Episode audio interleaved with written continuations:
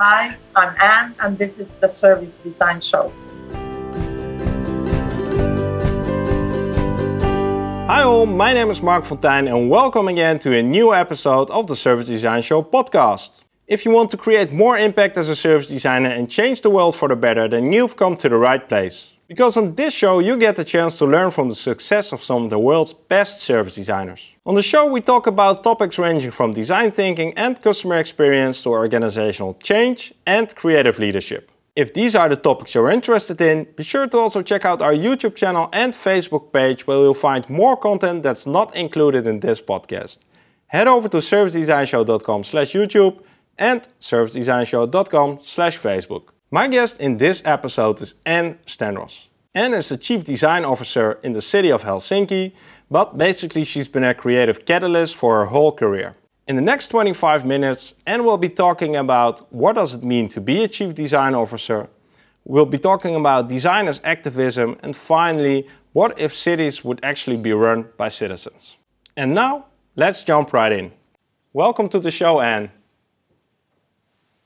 Thank you. Very happy to have the first chief design officer, I think, in the the uh, 36 or 37 episodes we did. So uh, very happy to have you here. My first question that I ask all the guests on the show is: Do you remember when you first got in touch with service design, or maybe in your role with design in general? So, how did you end up here? Well, um, sorry to say, but I, I, was born with design in my blood. Thanks to my mom, she's a very famous Finnish uh, furniture designer, and my father is an um, architect. So I was born and raised uh, around design and mm. design. Mm. So um, I couldn't escape that. Uh, you were lucky in that sense. yeah. And and um, uh, we're on the service design show. Do you is there a moment that you can remember that you heard about service design specifically? I think it was uh, several years ago when I was still at Kone um, as a design director there. And uh, then I heard the first uh, time about service design. Mm. And because uh, service was um, at that time half of the business of uh, Kone, wow. namely the business of elevator and escalators. So it was very natural to get interested in that. So, so even for a company that produces uh, elevators and uh, escalators, 50% of their business was services. Yeah, and I think today it's 60 or even more because it's growing very fast. Mm-hmm. Interesting. And as with um, all the episodes we've done so far, we're doing the co-creation format with the questions, and you've sent me a few topics that are on your mind, and I've sent you a few question starters, and we'll just co-create the questions for the next 20, 25 minutes. Are you ready? Okay, yes. Shoot me, please. there we go. And uh, uh, we start with the question or the topic that I find interesting. And this is the Chief Design Officer. Do you have a question starter that goes along with this one? All right. Uh, my question is uh, why? So, why should you have a Chief Design Officer? And um, I think it's an in- interesting opening that the city of Helsinki uh, have, uh, that they created this job actually first in the world probably I think at least there are not too many colleagues in this game. Sorry to say, and mm. I welcome everyone who, mm. who, will join the, the crowd. The more the merrier. But why is the question that uh, why the city itself that they see that they need something like a chief design officer? Now, a few um, months ago, I read uh, from uh, internet. I think it was uh, Steve Bosniak who said that every company will need in the future chief disruption officer. Mm. And I thought that this is exactly what I'm trying to do. I'm trying to do a disruptive innovation within the organization. Mm. And I think that's exactly what could be the benefit of mm. the designer to join a city organization. So could you uh, could you take us back to the moment where somebody in the city of Helsinki thought, well, you know what we need? We need a chief design officer. How What was that process? Well, it's a long, a long journey because at 2000, Helsinki was the EU capital of culture, and then the design was uh, very much um, on the focus of all the cultural activities. And after that, Helsinki got this World Design Capital uh, nomination, and I think that was 2012. Mm-hmm. And after that, they started to think about naturally what is the next step mm. on that lane. And uh, then they decided that they will need a chief design officer. But probably it was me myself who actually sold the idea for them without knowing that this will be my destiny. Mm. Because uh, uh, three years ago, I, I was uh, talking a lot publicly about the emerging tendency that the companies they are hiring chief design officers and what could be the benefit out of that. Hmm. So they listened to me very carefully uh, years ago. And um, I'm really interested in how is the uh, how is the chief design officer structured within um, within the city? So do you have a team or a department, or is everybody a designer? How, how does it work? Well, um, I have been only one year in this position now, or in this role, and it's still a work in progress because within two years' time, I should figure out what is the proper role for a chief design officer, and also uh, what would be the proper place for that in the organization. Yeah. There has been a very strong structural uh, transformation within the Helsinki city organization. So that's why this is now uh, only a project. Mm. But as I said, that my, one or part of my job is to find out what is the proper place for that. Mm. At the moment, I'm uh, sitting in the strategic department, and I think it's quite good uh, place because um, I can influence uh, really the, all the strategic issues that the city is dealing with. Mm. So it's very high in the hierarchy. And could you give an example of a, a challenge or a project that you are involved with? Uh, last year, there, mm, the city of Helsinki was planning the next four-year strategy plan. And I participated in that with a special project, an independent project namely scenario uh, planning. So we did four scenarios for Helsinki, and based on those, we ran um, over 10 workshops among the 250 city leaders. Mm. And we co created the vision for the coming um, strategy. And I think it was first time that people really felt engaged to the future. Mm. uh, because they were very happy about the discussions that we had because it was mostly a strategic discussion, value based discussion, and also a future oriented discussion. Hmm. What, what you've been doing this for a year, you said. What is the what is your biggest lesson from the last 12 months? What have you learned? Well, people many times they ask me uh, what's the biggest difference uh, difference comparing my previous life in business. And i think that um, if i think now uh, i think that people are the same you know. You will find good people in any organization that help help you to to accomplish what you want to do and vice versa too. Uh, but i think that the clock speed is completely different mm, mm, mm. in business and uh, in, in a public organization. That's for sure one, one thing. Uh, business is uh, faster. By all means, it's much more faster. And there is always this kind of sense of urgency. It's very complicated to create this gen- uh, sense of urgency for change in a um, city organization, or at least it's it's uh, far more difficult. Mm. And then on the other hand, in business, uh, it's usually very focused. So you deep dive into one um, business area, and uh, you have a lot of knowledge, in-depth knowledge. But in the scale of city, when I'm dealing with strategic issues, there is everything from babies grandpas. Yeah. So it's yeah. very complex. It's very wide. It's more like horizontal thinking than vertical thinking. So you, you you have to have a lot of patience when when being a chief design officer at a city. Yeah, and, I think that's not my strength. so I'm uh, I'm uh, always trying to remind myself that keep uh, keep going, baby steps only. Mm, mm.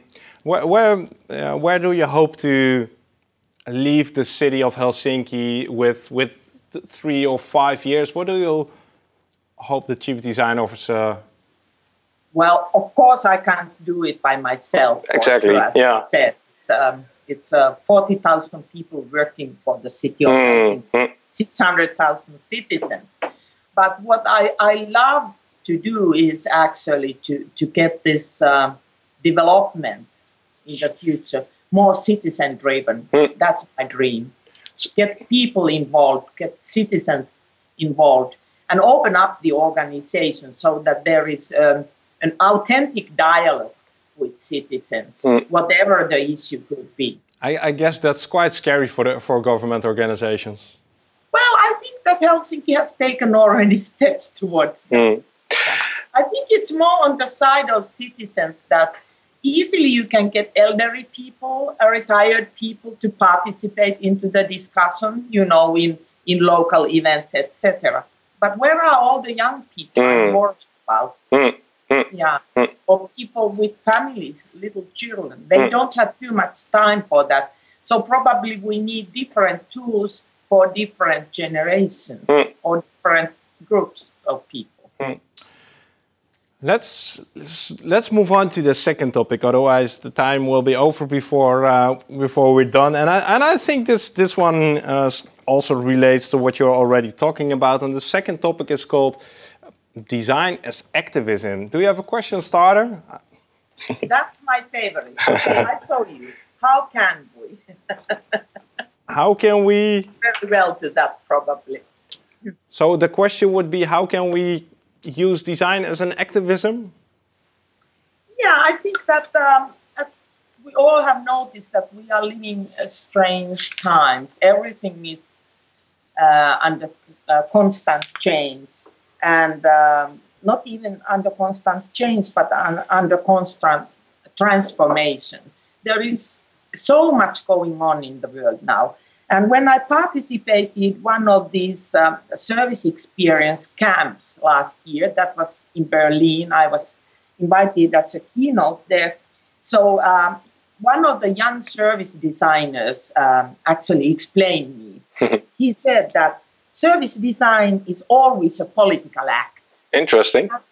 And that was quite uh, quite strange um, for a person of my uh, generation because I still remember my um, my early years um, at the university as a freshman in architecture, and nobody was talking about uh, politics. And ever since, I mean, not any creative people in my uh, mm.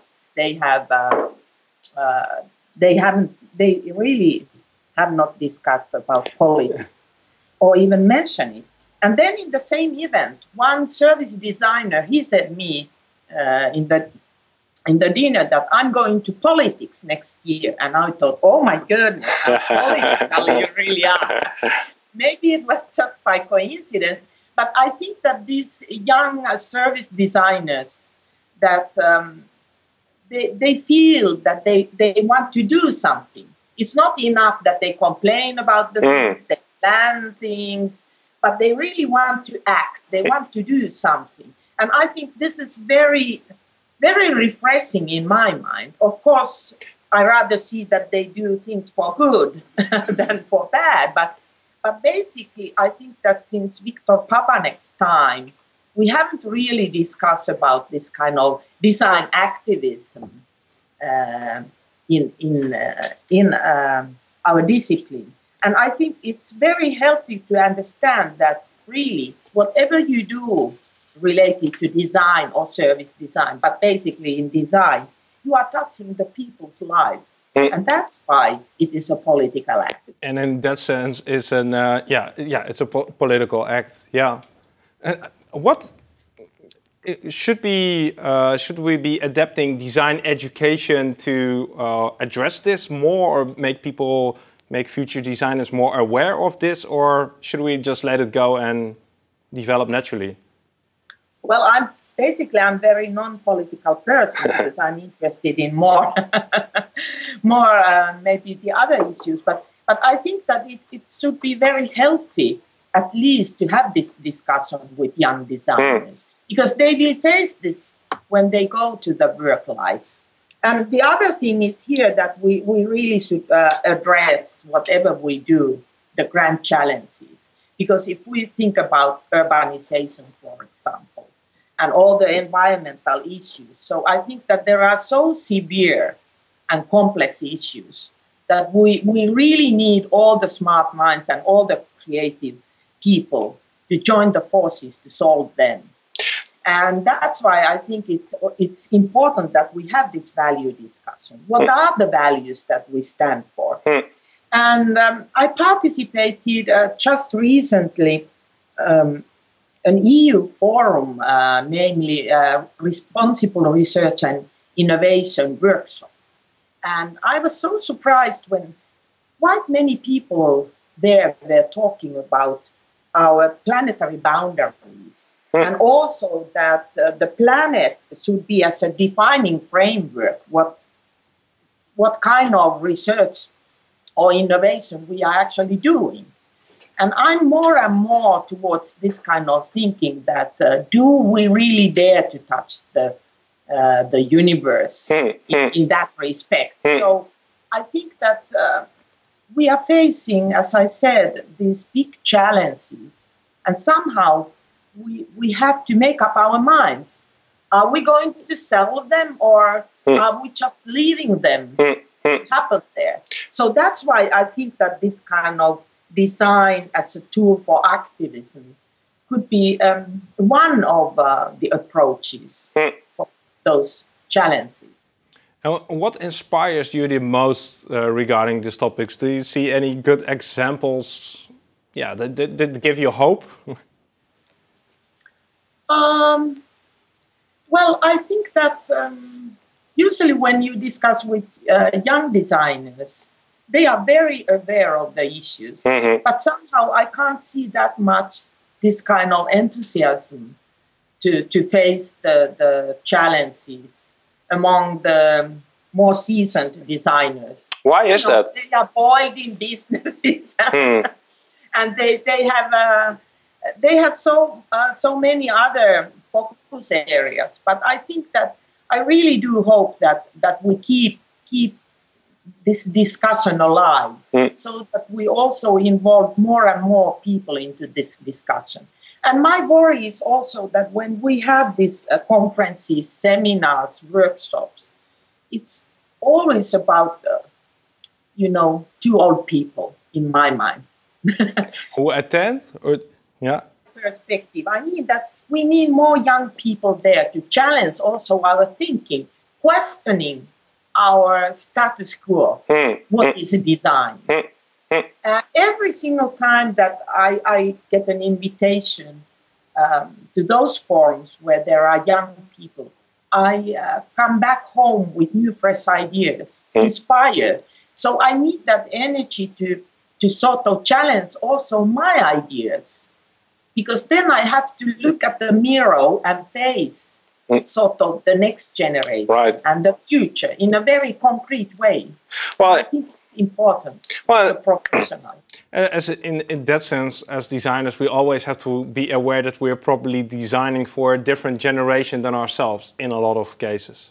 Yeah, mm. and also like a very famous scientist, uh, Nobel laureate uh, Richard Feynman once said that doubt is essential. Mm. We never know for sure, so there's always room for doubt. So I'm not a person to tell what is the best thing or what is the right thing.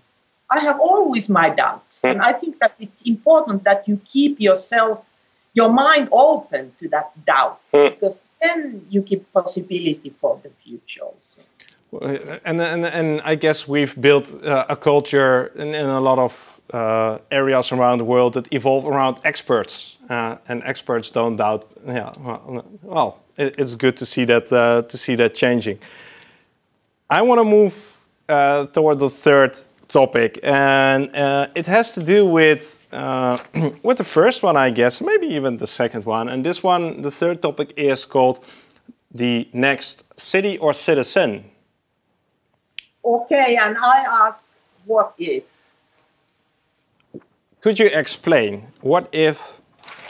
What if the next city is uh, completely, um, you know, uh, run by citizens? Mm completely controlled by citizens. What is the role of the city organization after that? I think it's a very appropriate question because we are going more and more towards this um, open governance, mm-hmm. meaning that uh, people are involved into the decision making and uh, into the dialogue and discussion. And I think that if, if we go um, very far to that direction, it means that uh, we are talking about civic city, so that the citizens are really the essence of the city itself. Hmm. And uh, lately, I have been thinking about when we talk so much about the smart city. Well, everybody is talking about smart city and smart city here and smart city there. But I read a very nice article. Uh, somebody said that I'm so bored of smart city. Give us something next. Hmm. And then he proposed the idea of responsive city. And uh, this means that uh, it, uh, the whole focus of the city is on citizens, namely. So the data, it's based on the data of citizens and in, in, it's based on the interaction of the citizens. And by doing so, eventually the citizens they have the control, not the city has the control over the citizens. Well, uh, I guess uh, in essence, it's it should be the same at this moment, right? We've just uh, diverted it to a smaller group of people to make the decisions, but citizens don't feel as uh, well represented by the local government as they should. Yeah, but I think if, if we look at um, what is happening in uh, artificial intelligence, for example. So, how long we need a voting system, hmm. or is the artificial intelligence reading based on all the data, basically, uh, who is voting home? See what I mean? That, that um, somehow I think that uh, we are living uh, now the times that most of the old protocols or old uh, processes or approaches that they are becoming obsolete but we don't know what is the real next but somehow uh, we have to prepare our mind towards the next and that's why it was so in, uh, important to to create these scenarios for Helsinki and and have the mm. real discussion among the city officials. What is the next? So that they prepare themselves. So probably a lot of these scenarios uh, at this moment look like science fiction, right? They are so far away that this could, or are they? They are not that far away. Okay. Yeah. Well. But the whole framework was based on the uh, idea that uh, that it's around the citizen experience and this civic city. So how much people uh, are willing to participate actively uh, into the issues of the city. And what are the barriers uh, probably that we have to break down? And um, we have we also have to understand that not all citizens citizens uh, are that active. Yeah. Probably there are some who are more active and some who are not that active.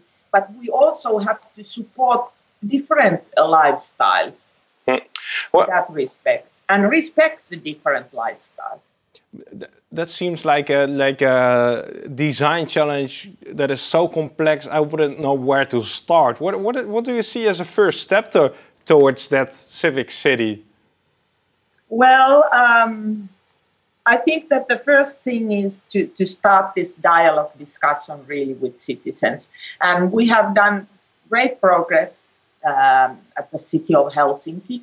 We have a, a local platforms to have the discussion. We have the city level uh, platforms, and um, we are uh, setting up more and more labs and hub, hmm. hubs mm-hmm. that are also uh, lab platforms for this discussion with uh, small and medium and uh, medium-sized and startup businesses. So I think it's it's important that you have different platforms, and then of course there has to be transpa- uh, transparency and openness in the action. Hmm. And what does that? So you, you have to communicate a lot what you do as a city. Hmm. Hmm. Yeah, and I think that uh, nobody has really good tools for that, but hopefully in the future we have better tools. We are hmm. working. What what what has surprised you the most within this this journey towards the civic city so far? Um, I think that uh, this uh, passion that is coming from people, mm. this bottom up passion, that if you just give you know a little bit freedom, you know all kind of uh, flowers are blooming. I don't hmm. know where it comes from, but especially here in Finland, although we have a long dark winter time, but there are already very good examples that you give a little bit freedom and possibilities for people, and they start to build upon on that. Mm. And I think this is the best thing uh, that that you can do. That uh, you are enabling people to to build their dreams rather than you are pushing your own dreams mm. as a designer for them. Mm. So I think there is a there is a big difference, and uh, in that respect, um, I I try to try to sort of understand what could be the first baby steps for this direction. Mm. That there is this real, uh, authentic voice of people, citizens, rather than you know me telling them what is best for them, and then they say yes, yes. It's it's not nothing like that. Mm. Interesting. I'll I'll make sure to interview in uh, three or four years and see how far you've come with these baby steps. Don't wait that long. I think that after a year I will be more mature in this. All right. Mm. Hopefully, I promise. Mm, that's a good challenge. I'll uh, I'll uh, we'll, uh, we'll we'll be back in a year. I, I, also promise you that you'll you would get a chance to ask a question for the people who are listening to this episode or watching it online. Is there a, something you'd like to ask them? Well, yes, this question for the audience. Um, um, I would uh, ask that um, what is your purpose as a service designer? Uh, what is your passion for? So, what is your what is your purpose and, as, and passion as a service designer? Yeah, as a service designer, I think it's a it's today a key question, especially when I said that we are facing these grand challenges. Mm. The only way that how you can survive professionally, in my mind, is that you have to have a kind of passion behind whatever you do. So that means that you have a sort of certain uh, purpose. Mm perspective what you where you are heading it if you know don't if you can't name it but at least you have the direction hmm. so i'm asking for what is your direction what is your direction leave the comments on uh, in the on the video and on the podcast really curious what people will answer so and thank you very much for your time uh, it was interesting to hear and i will get back to you in a year time see how far you've come so again, thanks for sharing your, your, your thoughts and ideas. It was my pleasure. Thank you.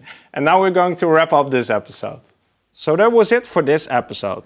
It would be great if you could leave a comment on SoundCloud or Facebook and share your biggest takeaway from this episode. Thanks again for listening, and I'll catch you in two weeks' time with a brand new episode.